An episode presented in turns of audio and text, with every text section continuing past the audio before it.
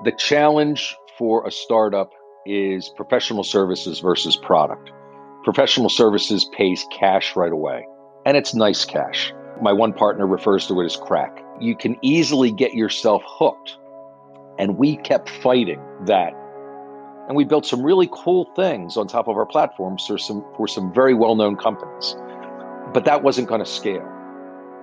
What we kept pushing on the product and ourselves was to keep getting the box smaller and smaller so that we could focus on one thing and sell at scale. My name is Ron Rock, the co founder and CEO of Microshare.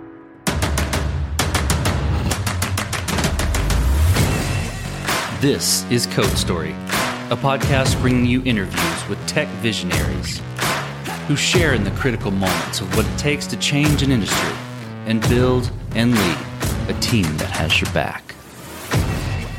I'm your host, Noah Labhart, and today, how Ron Rock took an everyday sensor from the IoT world and created sensing as a service. All this and more on Code Story.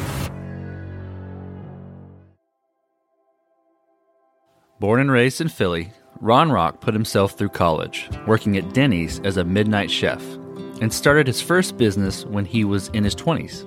He spent a lot of time restoring old furniture and cars. In fact, when he was a kid, he was the guy all his friends brought their 10 speed bikes to, which of course changed to cars as they got older. Post his other successful startups, one of which he sold to Accenture, he was intrigued by the space at the intersection of cloud and mobile. He set out to combine disparate data sources, and when he started to pursue this, he noticed that IoT sensors were going to put his core mission on steroids. Four years ago, his company pivoted to be solely focused on IoT and commercial real estate to create smart and connected facilities. This is the creation story of Microshare. Microshare was something that the two co founders, Tim Panagos and Charles Paumelle, along with myself, we had founded a company back in 2003 called Knowledge Rolls. And we grew that company globally and we sold it to Accenture in 2010. And our clients were some of the biggest companies in the world.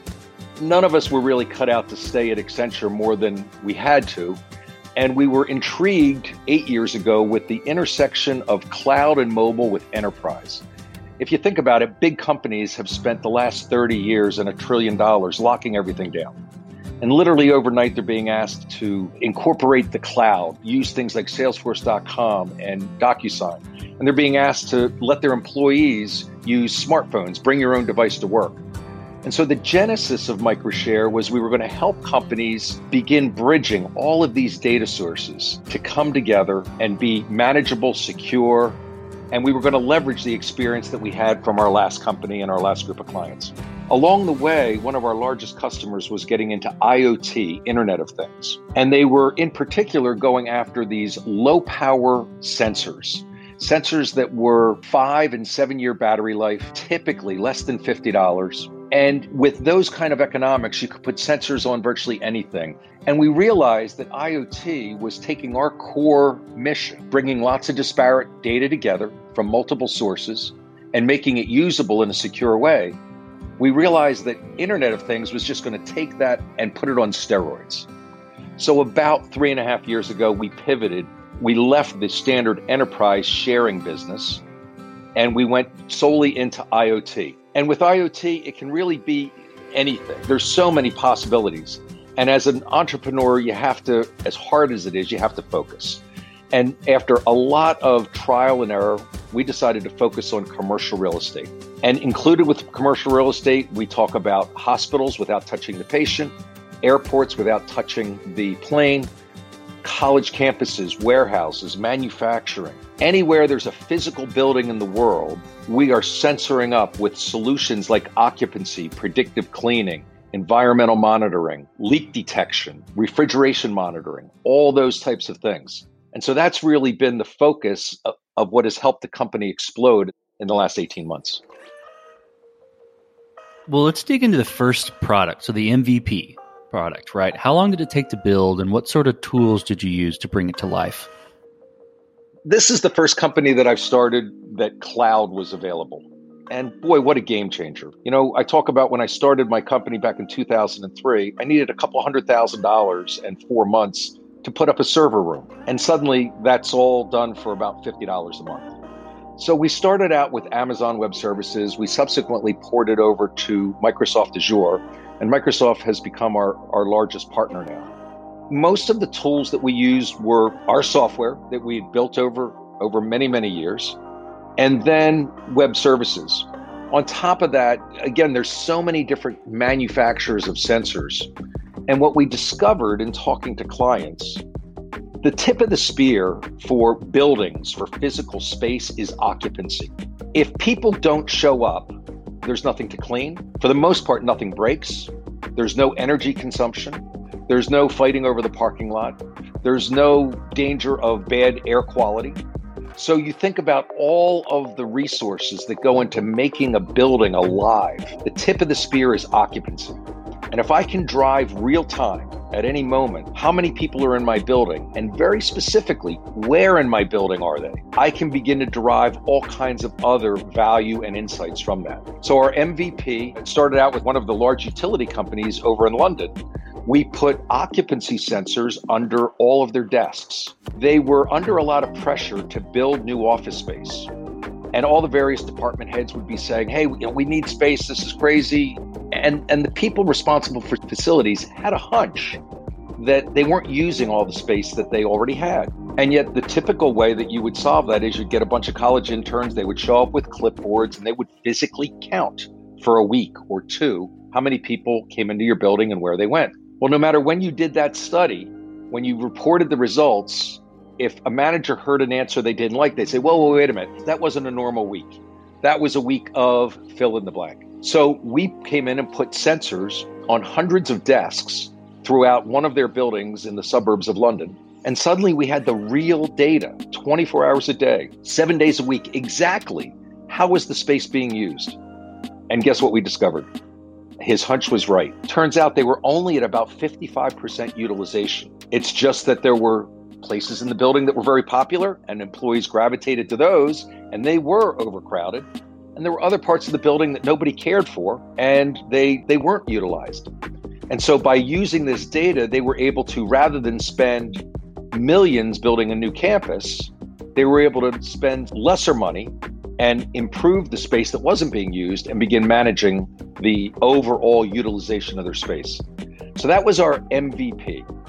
And there were a lot of speed bumps along the way, you know, sensors falling off the bottom of desks, sensors not sensing. The data to pull all this together is extremely complicated. There's a sensor that senses, there are airwaves that that sensor needs to get its signal to a particular kind of gateway. And then there's all kinds of different formats of the data. The data is encrypted and secure. There's different manufacturers. And so pulling all that data together today looks so simple, but under the hood took a lot of heavy lifting and a lot of hard learning. And it took us a couple years to really figure it all out. So how did you progress the product from that point? You know, you built built the MVP, you went through the process, you got some data, you ran through, you know, ran through some problems of sensors not sensing and falling off. How did you progress and mature the product from there? One of the things that we discovered, there are so many startups out there that build products that they're really not products. They're neat features. They're features or they're functions or they're platforms, but they're not products. And we were aspiring to build a product company. And I was with a client in Dublin, Ireland, and he was walking me through his building, and he had one system monitoring the air conditioning, another monitoring the security system. Then they are really big on LEEDs, you know, sustainability, clean environment type opportunities. So he started showing me all of these sensors around carbon monoxide and, and air quality and energy consumption and temperature. And every system that he showed me was a one hit wonder. And I was just adding to his problem because I'm saying, hey, I've got a great solution for occupancy. And I suddenly realized that to make their life easier and for us to really hit the accelerator and growth, I don't want one smart thing. I want a smart building. You know, as consumers, I don't know if you've got a Nest thermostat or Google camera system or Alexa system, right? But you know, Alexis and Siri are trying their best to start making all this stuff come together. That's what we want. We, we want a smart home. We want a smart building. We want a smart city not a lot of smart stuff. The last thing I want is yet another app on my phone for my smart home. I just want one button that says, I'm leaving. Have it, make sure the dog's in, turn the thermostat down, make sure the windows are locked, lock the door, all those different things. And that was really our epiphany that occupancy wasn't enough. We needed to move into predictive cleaning, environmental monitoring, indoor asset tracking, leak detection. And if we could do all of this with a single dashboard, a single point of data, and oh, by the way, realize that you may not want us as your dashboard. Maybe you've already picked Schneider Electric or or Johnson Controls as your command center for your giant skyscraper or your college campus. So we needed to make sure that all of our consolidated data could just as easily be consumed into their platform, or we could easily take their data and put it into our platform. And that's what began to build out our product roadmap. And so understanding how to make the products faster, easier to implement, cheaper to run, easier to understand. You know, I like the Mark Twain statement I'd have written you a shorter letter, but I didn't have that much time. The complexity under the covers to make something look so simple to use is massive. That's how we started to evolve so that today we have a leadership position in the IoT space for smart buildings, commercial real estate. Big players are starting to jump in, but we just won a huge deal in Australia. They evaluated us against the top companies in the world doing this. They not only said we outperformed in every feature, but we were also half the price. So that entrepreneur's dream of best product, lowest cost, you can't get any better than that. Well, let's jump into your team a little bit then. So, you know, we, we talked about product progression, we talked about roadmap a little bit. How did you build your team? What did you look for in those people to indicate these are the winning horses to join your team with Microshare? Well, th- there's really two segments to that question. The first my analogy is I'm that rock, that boulder rolling down the hill, gathering moss as I go. People stick to me and they stick to me for a long time. Half of my team right now are people I actually worked with in the 80s. Then the other half are people I worked with in the 90s. Then there's a group of people that I started my previous company with. And a lot of my former colleagues at Accenture are chomping at the bit to, to join the band again as we grow. So there's my personal network and I can't emphasize enough to entrepreneurs and young people coming into the business world maintain those relationships, stay in touch. The tools are so easy today. You know, back before that, it was phone calls, it was dropping them a note physically before email. But keeping that network is huge because you get to a point where if you've done your job right, people respect you and you respect them and you can make that phone call and you know where to go. We're getting ready for a massive global expansion next year. And I worked with a woman in the late 90s who then went to a couple Silicon Valley tech firms and expanded them globally. One of them, she hired over 1,500 people in 12 months. I've been in touch with her consistently over the last decade. I just reached out to her to say, hey, what are you doing? I think we might need you to join Microshare. That's a big source. The other one then is defining your culture because we have started to hire a lot of people that I frankly didn't know 24 months ago. And a lot of them are 20s and early 30s, global, a lot of young people from France, Germany, Holland, the Netherlands, that you have to know your culture. You can train people on certain skill sets, but they have to have the right kind of culture. And for us, the culture is you have to be self reliant you have to be able to figure out on your own what you're going to do. You have to be okay knowing that you don't have a specific job description. You are under resourced, understaffed from the day you start the company, probably till the day you exit. You are always understaffed. So you need to build a culture where people know how to be fluid, move from sales to support to, to whatever it may be, and be singularly focused on winning successful customers. And so that's really the litmus test we use, and it's been very successful. One of our top guys, his degree is in psychology. He is now doing technical support frontline for our customers, and he's leading technical support. So now we're hiring people under him, and he has nothing in his degree nothing about him before he was 22 years of age that said this is the job he should have. But he had the right DNA and he's just shot right to the top. Let's flip into scalability of the technology. So, did you build this to scale efficiently from the beginning, or were you fighting this post MVP kind of as you grew? The challenge for a startup is professional services versus product. Professional services pays cash right away, and it's nice cash. My one partner refers to it as crack. And so you can easily get yourself hooked on professional services and you begin selling your product where every customer needs to customize the product. And that customization is expensive. And we kept fighting that. And our, our DNA as a team, we love professional services. We're thought leaders. We that, that's what we've done for most of our lives. In the early days, we had a lot of one-off projects that were, you know, million dollar projects, but they weren't repeatable and we built some really cool things on top of our platforms for some for some very well-known companies. But that wasn't going to scale. What we kept pushing on the product and ourselves was to keep getting the box smaller and smaller so that we could focus on one thing that we could rinse and repeat and sell at scale. And that's where we are today. So if you go to our website, you're going to see a bunch of products that you can buy. I like to say tongue in cheek, Noah, most of my customers can't spell IoT. They don't know or care that that's what they're buying.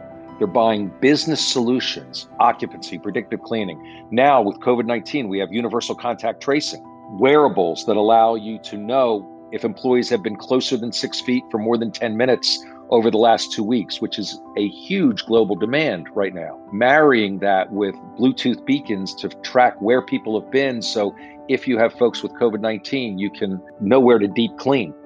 And all of that, I'm selling the exact same product now in every continent in, in, in the world is buying them. Uh, it's the exact same product, whether you're in coal mining, whether you're in retail banking, whether you're a college university, it's the exact same product. And that is the combustion key. That's when you really get to grow a company. Our pricing is the same for everybody. We're selling now through partners. Our partner pricing is the same for everybody. We share our pricing. Here's the discount you get based on the term of your contract because we do sensing as a service. You sign up for anywhere from 12 to 60 months and the volume. So you've leveled the playing field on making it easy to understand, easy to buy. We also did a lot of work to take all the variability out of extras. Imagine leasing a car you sign all the paperwork, you go out to drive away, and the car has no tires on it. And they say, oh, no, no, oh, no, we're not a tire company. You got to go down the street and get tires for it. Well, that's the way IoT was. There was gateways, communication, backhaul, web services, applications on the front. We bundled all that together with simple out of the box apps. We have some clients you can install hundreds of desks and be up and running in a few hours with the data flowing on your phone. And so that's the, the way that we've pushed the product to scale. Now that we've shrunk it, now we start adding more and more features to the product to that idea that we started with. People are going to jump in to this IoT space. We're the leader right now. The market is exploding. Really, COVID 19 has added to the growth. And so folks like Amazon are jumping in, folks like PwC are jumping in. And we now have to take our core platform and product and keep making the features better and better so that we continue to win business like we did a few weeks ago, where they say, You guys checked every box, you're the best feature that there is. So we're very much built for scale. Well, as you step out on the balcony and look across all that you've built with Microshare, what are you most proud of? You know, we we went through a couple really rough years when we were building really cool stuff and nobody wanted it. and it was just you, you know you, one of the challenges of being an entrepreneur you you see the future before other people do. You see opportunity. You know where the market's going. My team and i have always been way ahead of the skis. And all of a sudden uh, it's a combination of very specific events over the last two years. We have created a product that people want. The traffic on our website you met Mike Moran as we as we started this conversation you know, Mike joined and has been really hitting the the gas on all of social media, all of the website. And it is so much fun every day right now, waking up to a HubSpot report that tells me who hit our website yesterday. And it's all over the world. It's major recognized companies, it's governments. We, we actually built something people want and need. And that's, as an entrepreneur, that is a great feeling. Let's flip the script a little bit.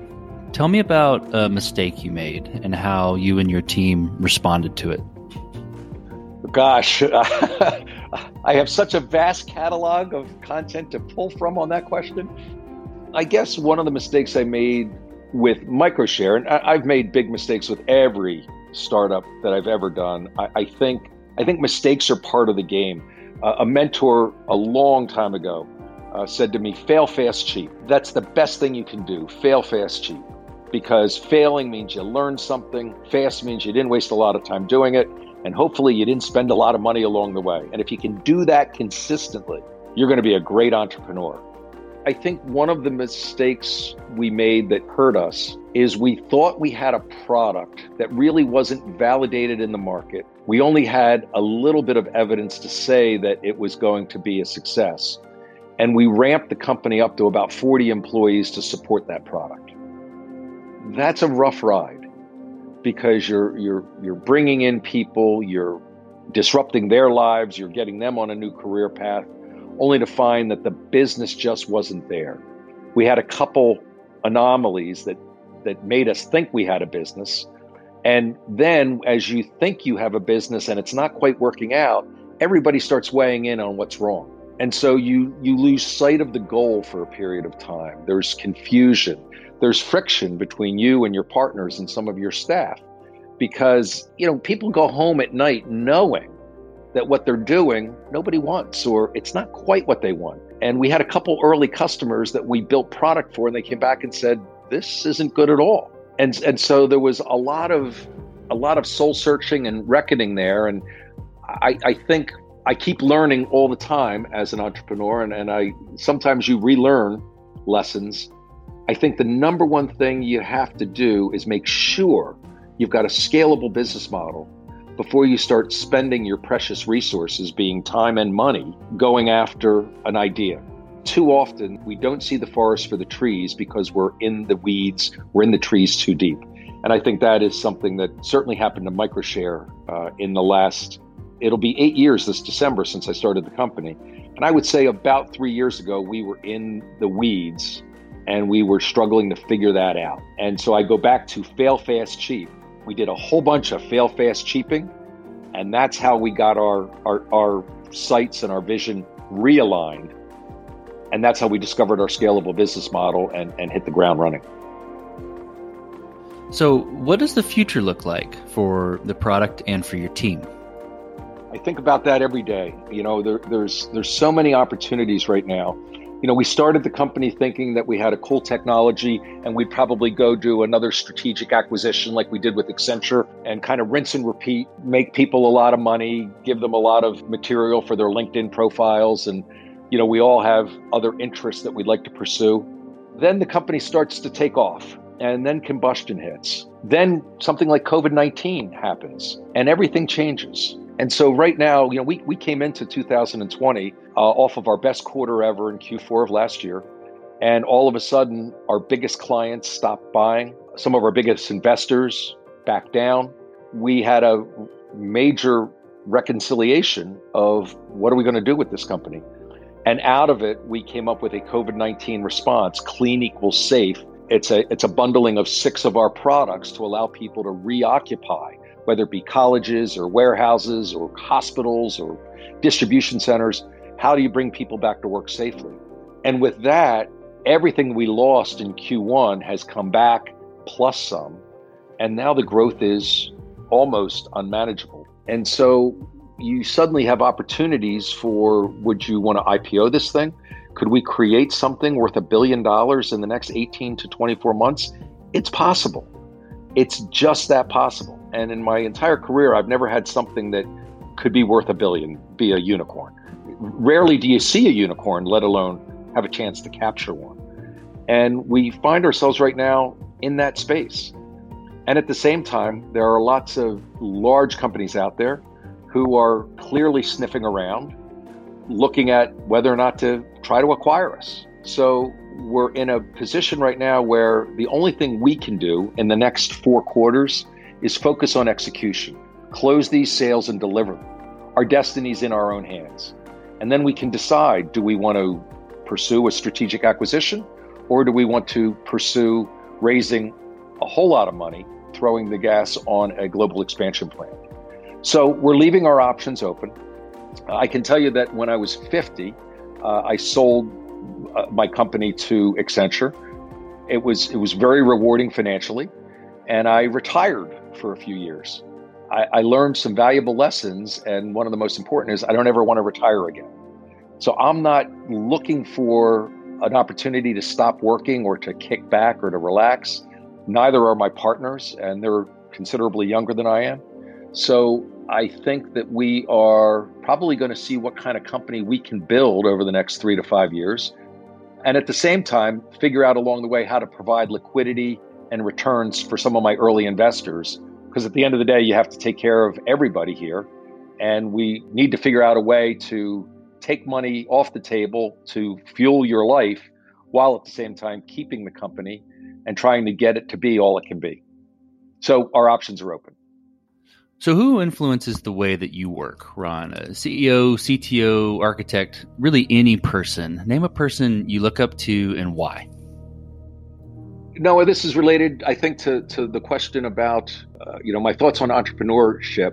Over the last two decades, I have been most enamored with guys like Jeff Bezos and Elon Musk. And while that sounds like such a cliche response, it, it's it's not because of what they do or the financial success that they've personally achieved but it's because they have established themselves from day one as running independent of their investors, of Wall Street, of the overall community. I remember Jeff Bezos and the press that he was getting back when him and his wife started Amazon from nothing. And he was going to keep fueling the growth. And Wall Street was beating him up, and the stock price was plummeting, and he stood firm because the investors don't run your company. You do. Elon Musk, the same thing. We've seen all of the ups and downs that he's taken over the last 10 years, and we see the, the stock. But think about the money that Wall Street and pension funds and people have made from Elon Musk's vision. And he never once makes an apology or a concession because the money people are trying to drive the company. And so I believe that is so important as an entrepreneur as well. You have to be careful that your investors don't come in and manage to get board seats and manage to get control, and suddenly the money people are running your company. If you could go back to the beginning, what would you consider doing differently, or where would you consider taking a different approach? Within the first six months of starting the company, we had this technology platform built. We, I mean, we've continued to improve it, but you know, we knew what we were going to do to get going, and I was so proud of it. And I went out to Silicon Valley, Sand Hill Road, one of the top VCs, and they granted me an audience because of prior successes. And I went in and I was on about slide three of 10 slides. And this guy took the deck, tapped it on the table, kind of threw it across the conference room so the pages spread out over the table. And he said, Ron, I don't invest in technology. I only invest in scalable business models. Anything you can dream up, I can build. So it's not the technology, it's the business model. And I left that meeting feeling bruised and battered, and I and I thought, boy, what a jerk. I got to tell you, Noah, in the last three years, on reflection, he's the smartest guy I met.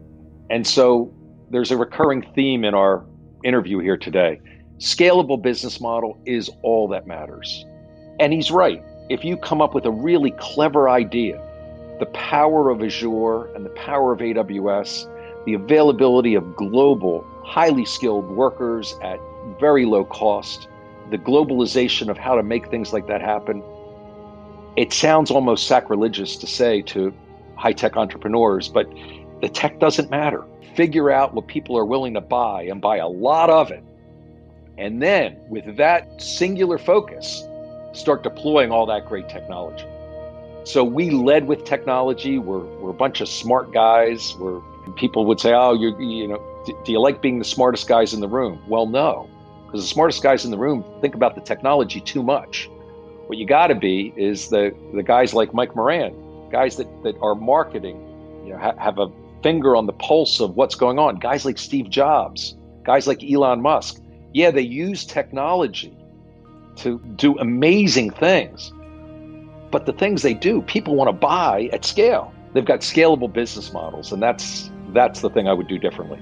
And if I were going to start another company, I would I would live that so strict. I wouldn't have technology people at the table until we were very clear on what's our scalable business model. Last question, Ron. You're getting on a plane and you're sitting next to a young entrepreneur who's built the next big thing. They're jazzed about it. They can't wait to show it off to the world. Um, and and based on your last answer, I, I may have an idea of where you're going to go here. But what advice would you give that person, having gone down this road multiple times? You're right. Right. The first one is scalable business model. Get that right, and that's that's critical. But the other thing, if if that entrepreneur is the founder and the CEO, you got to get your money straightened out. Here's a sad truth: you're going to spend 70% of your time for the next 10 years raising money. It's going to be brutal and it's going to have nothing to do with your product or your business.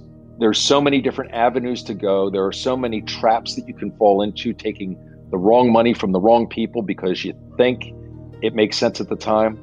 You also always need more money than you think. I love talking to entrepreneurs that say, ah, I just need a million dollars. The minute they say that, I can tell them with 100% certainty no, you need five. You need five because you don't know what you don't know. And so the business and the money side of being an entrepreneur is usually shielded from 80% of your employees, 80% of your team. But for your senior team and for you at the top, the money never stops. And it is the thing that will keep you up at night. It is the thing that will aid you the most. It is the thing that you will struggle with the most. I've learned something in the last few years that that I, I try to instill in younger entrepreneurs. And this is a mind bend. This is hard for them to actually grasp. The money people need you probably more than you need them. We tend to approach as entrepreneurs going to the money community with a little bit of a hat in hand, groveling, hoping that they'll say yes. In the economy today, the world's flooded with liquidity, and people with money have a problem.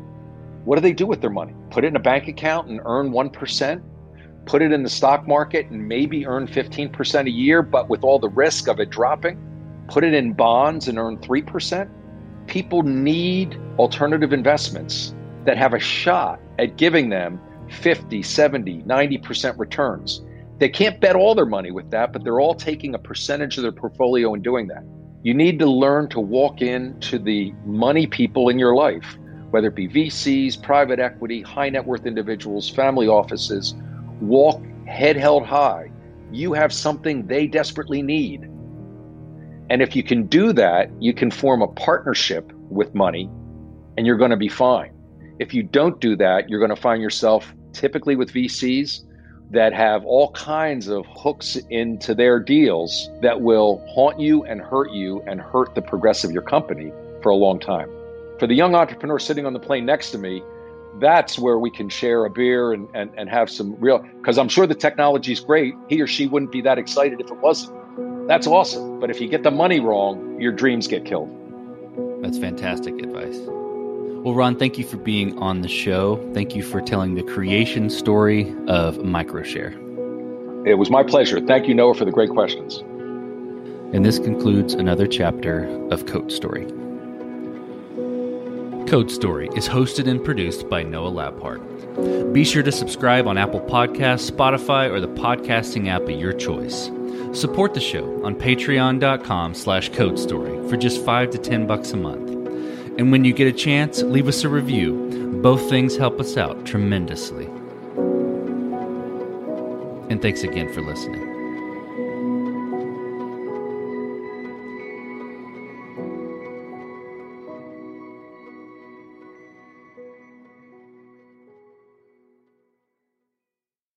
Save big money on everything for your next project at Menards. Spring is here, making it the perfect time for outdoor projects. Suncast storage sheds are an excellent solution for protecting outdoor lawn and gardening tools. They're easy to assemble, and the all weather construction provides water resistance and UV protection. Save big on Suncast storage sheds. View our selection of Suncast products today in store and on Menards.com. Save